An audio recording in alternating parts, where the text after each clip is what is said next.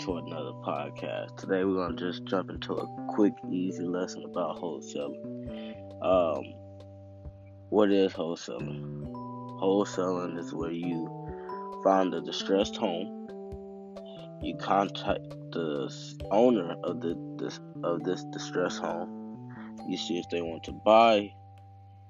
You try to you uh, make an offer or you say, "Let me buy it." You make an offer, and then you say, "Well, you say I can find a uh, a cash buyer," and then you make your offer, and then things like that.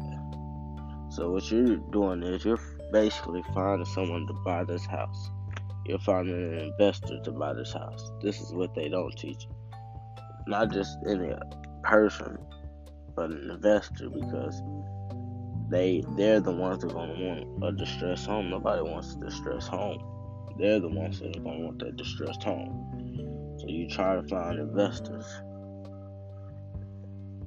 And then you sell it. So you have a uh, price with the seller. Y'all already talked about a price that you were selling the home for. You raise it up. So if you're selling the house, if the uh, seller's asking for one hundred fifty thousand and and you sell it for 170 you just made 20000 all you did was sign a few contracts. Find the house talk to talk to a few people. So wholesaling is uh it, it goes a lot deeper uh, but if you want to well that'll be another podcast.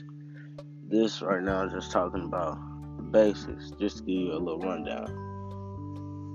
Wholesaling is